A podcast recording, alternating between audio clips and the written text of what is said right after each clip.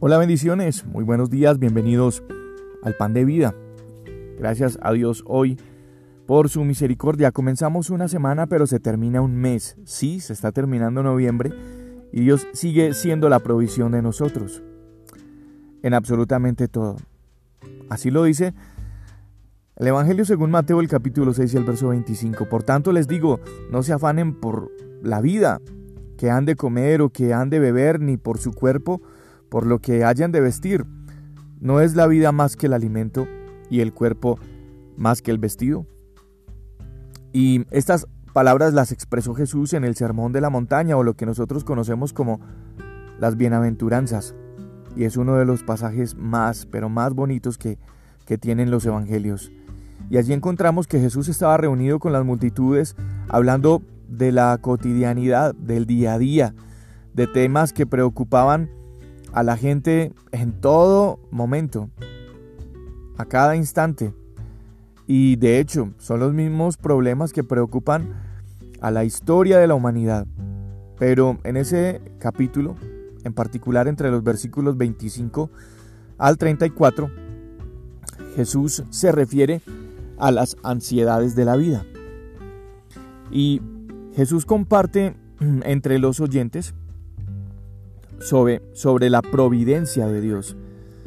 Y esa providencia de Dios para los hombres con el fin de sostenernos a nosotros, de guiarnos eh, espiritualmente. Una providencia capaz de establecer y fortalecer la relación entre Dios y nosotros, los que lo seguimos. Confiar en Dios como proveedor y sustentador es una actitud de fe y de rendición, de reconocimiento.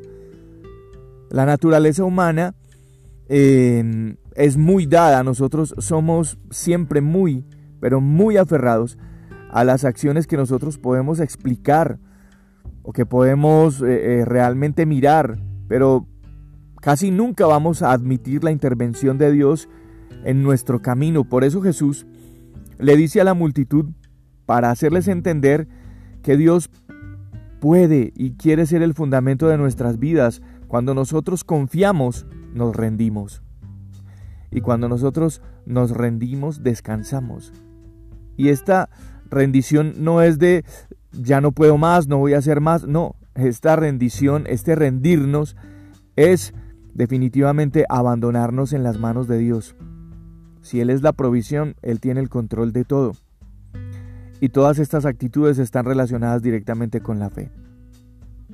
Nosotros podemos hablar de Dios, lo podemos alabar, podemos leer su palabra, nos podemos reunir en su nombre, pero si no confiamos en Él, estaremos completamente vacíos.